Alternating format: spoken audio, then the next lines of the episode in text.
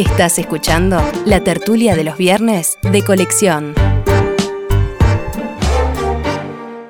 Para la segunda tertulia de colección de hoy, nos vamos para el 11 de octubre de 2013, desde la Fonoplatea en la Feria del Libro de la Intendencia de Montevideo.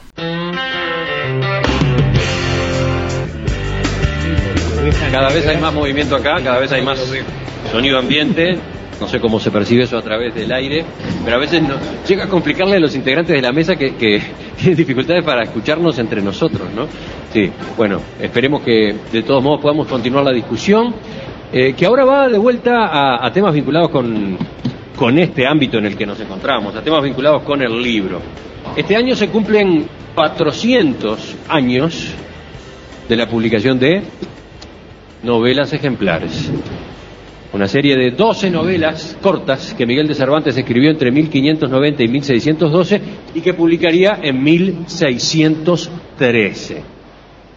Mauricio justamente llamaba la atención sobre este acontecimiento. Bueno, yo pienso que de, eh, de los puntos altos que no esperaba Cervantes, que apostaba a su última novela que no pasó nada y a la Galatea con la que tampoco pasó nada y con su media obra, me- media docena de obras de teatro con la que no pasó nada, las novelas ejemplares son una joya.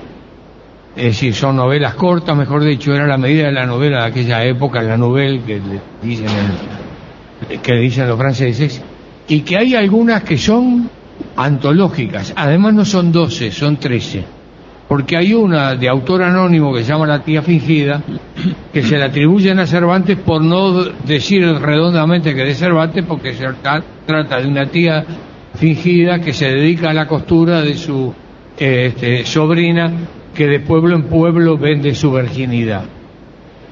Esto- y de las novelas ejemplares de Cervantes hay alguna, el, el retablo de las maravillas, de esos dos titiriteros que tienen un escenario vacío y a conversación demuestran que se vienen las inundaciones, eh, que baila este, Sherazade, o, eh, y que además dice que los que no ven es porque son eh, bastardos.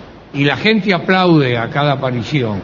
O Rinconetti Cortadillo que cuenta la andanza de dos pillos contemporáneos que en las ferias cortan eh, las bolsas o la gitanilla yo creo que estamos frente a un eh, documento literario histórico eh, formidable este, que es la oportunidad de que hagan, vuelvan a hacer eclosión. Muchas de ellas se han convertido en sainetes. Yo confieso, yo confieso que no leí ninguna de Yo las tampoco. 12 novelas ejemplares de, de Cervantes, así que estoy escuchándolo con mucha atención para tirarme después a... Qué, qué suerte tenés, ¿Sí? este, porque la desgracia que, eh, que se tiene siempre con los grandes autores es que se leen de manera prematura. Mm, claro. ¿no? Paco Espínola hizo la observación de que debería estar prohibido dar en clase de escuela las grandes obras. Lo que importa es que la primera lectura, el, el lector tenga capacidad de entender casi todo lo que recibe Mm. y no una forma externa que después te desgasta la primera lectura. Así que te felicito, tienes mucha suerte. Este, son estupendas. A mí lo que más me llama la atención de Cervantes, y me lo hace por eso un escritor muy querido, ¿no? Yo escribí hace poco una frase que después que la escribí me quedé asombrado. Escribí Borges escribe mejor que Cervantes. Y es verdad pero cuánto menor es, chico, qué pequeño es Borges si se lo compara con el alma y la fuerza que tiene Cervantes. Es- Hasta este momento el arte no hacía atención a nada que fuera vulgar de clase baja. Se hablaba de los príncipes, se hablaba de las princesas, de los castillos. Toda el arte estaba dedicada a la, a la parte este, dominante de la sociedad. Y este, sin decir nada, sin argumentar nada, simplemente se fija en la gente humilde. Rinconetti Cortadillo es una obra de arte fenomenal y una obra de ternura como nunca.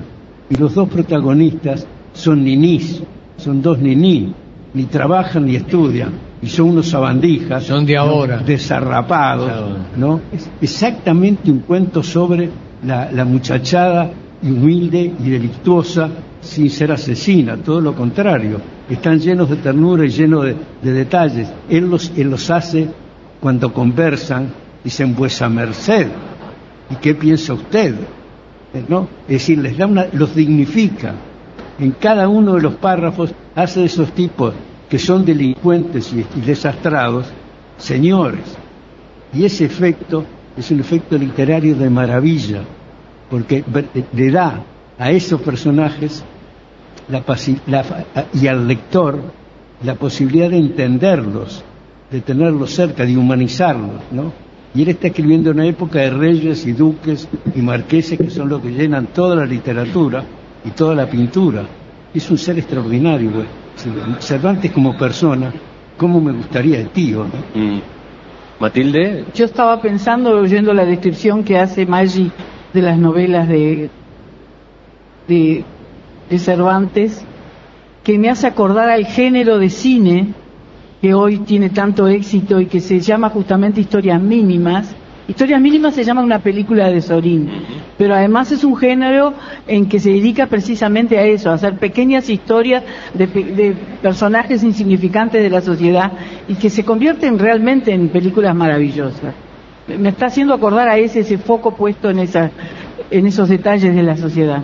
¿Está bien ese paralelismo o qué dicen los que, los que leyeron las novelas de Cervantes? No, que hable. Yo tengo Ah. otra cosa para hablar. Lo voy a agarrar Ah, lado. ¿Está bien? ¿Te gusta eso de Este, las historias claro, mínimas? todo, ah, pero además este, estoy de acuerdo con lo que dice Matilde de esa asociación. Y además, una vez más, yo doy el título y, eh, y Maggi redondea, ¿viste? este, Pero Juan- Juan quiere ir por otro yo lado. yo eh, recomiendo la lectura y seguramente van a salir, creo que no están publicadas en forma independiente y deberían de ir con la tía fingida, con el alerta que quieran.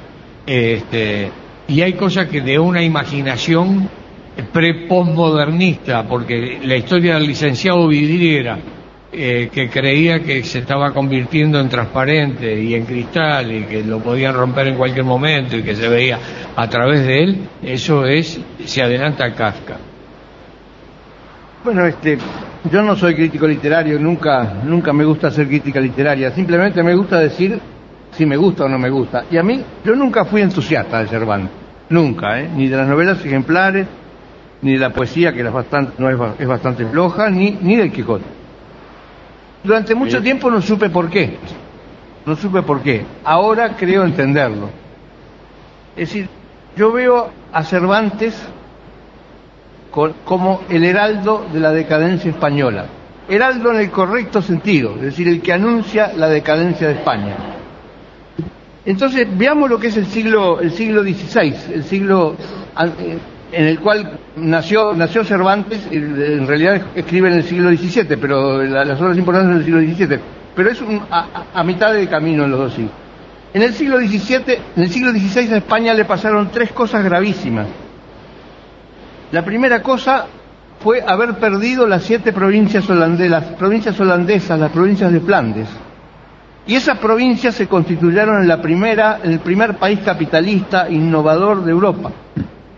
Y perdieron eso, fue una, una de esas burradas de, autoritarismo de Felipe II y, y aquellos reyes ar- arbitrarios que tenía España. La segunda cosa fue haber perdido la guerra con Inglaterra. Es decir, hicieron una armada invencible que la destruyó una tormenta, pero si no lo hubieran destruido los ingleses. La segunda potencia capitalista de Europa. Y el tercer tragedia que le sucedió a España en el siglo XVI fue la apertura de las minas de Potosí. El haber descubierto una, mina- una montaña llena de plata en Bolivia. ¿Y eso en qué convirtió? Eso fue lo que... Haber perdido contra las dos potencias emergentes de Europa y haber encontrado la plata dulce, en este caso literalmente era la plata dulce, es lo que determinó que España, que se pintaba en el siglo XVI, a comienzos del siglo XVI, como la gran potencia europea, entrara violentamente en una decadencia. Y yo creo que lo que refleja Cervantes, y es lo que a mí no me gusta, es esa España que se ve que se ve decadente y cada vez más decadente. ¿no? Y eso es lo que yo creo que es la, la, la causa porque a mí no me entusiasma Cervantes. Una, una sola frase es, eh, yo, a diferencia de, de Juan, soy profundamente partidario de la crítica literaria cuando es a favor. No, este, yo no diría ni una palabra en contra de lo que dijo Juan. Todo lo que dijo es verdad, menos su juicio de valor.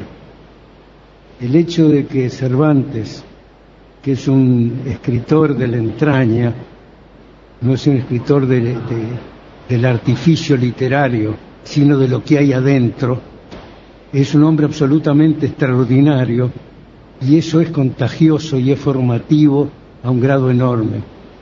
Lo que menos importa para eso es la historia de España, que es bastante peor de todo lo que dijiste, que ya era muy malo. España tiene 600 años de guerra interna, y la guerra interna es lo más destructivo que hay. Una guerra internacional junta a la gente y hace que tenés al lado un hermano que está peleando contra el enemigo. La guerra interna hace que tu vecino sea sospechoso o peligroso porque a lo mejor me denuncia y todavía termino muerto por lo que diga este hombre que vive al lado de casa y que es mi amigo aparente. Si la guerra interna pudre todo y la guerra internacional no. Es decir, España con su guerra interna contra los árabes, contra los judíos, contra todos, entre todos los estados que tenía también, es decir, se deshizo no por una decadencia lenta, por un, el hecho de deshacerse adentro y equivocarse en su economía. Pensó que, lo que los medios de pago eran más importantes que los medios de producción. ¿no? Tiene un autor formidable que se llama De la Gándara, que dice que cerrar las puertas abiertas y abrir las puertas cerradas. Con respecto a la teoría, a la, a la filosofía mercantilista de España, que era suicida, le daba el oro a Holanda para que Holanda le vendiera tejido en vez de, en vez de tejer.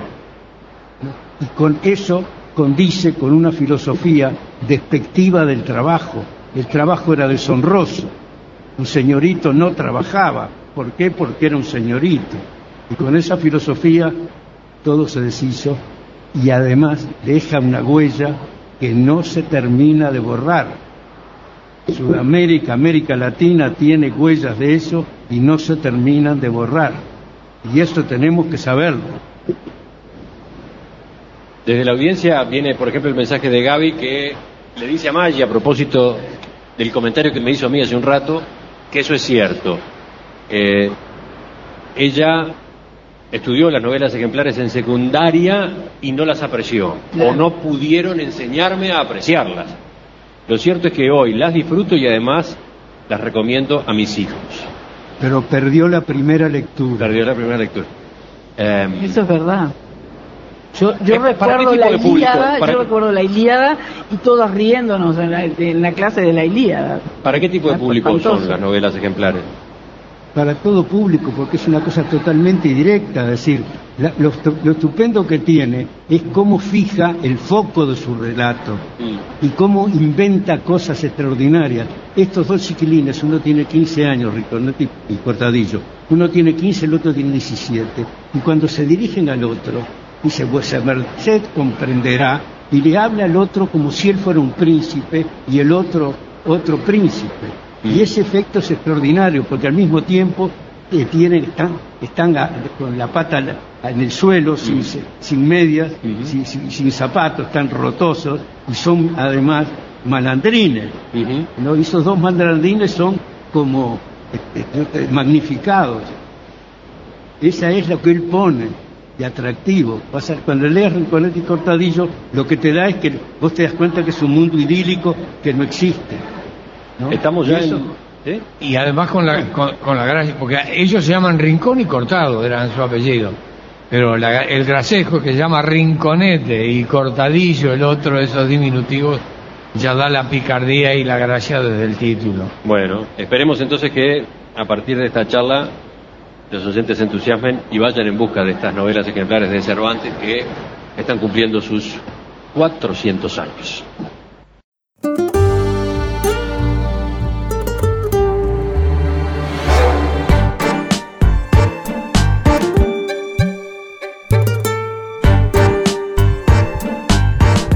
Esta fue una realización de En Perspectiva Producciones.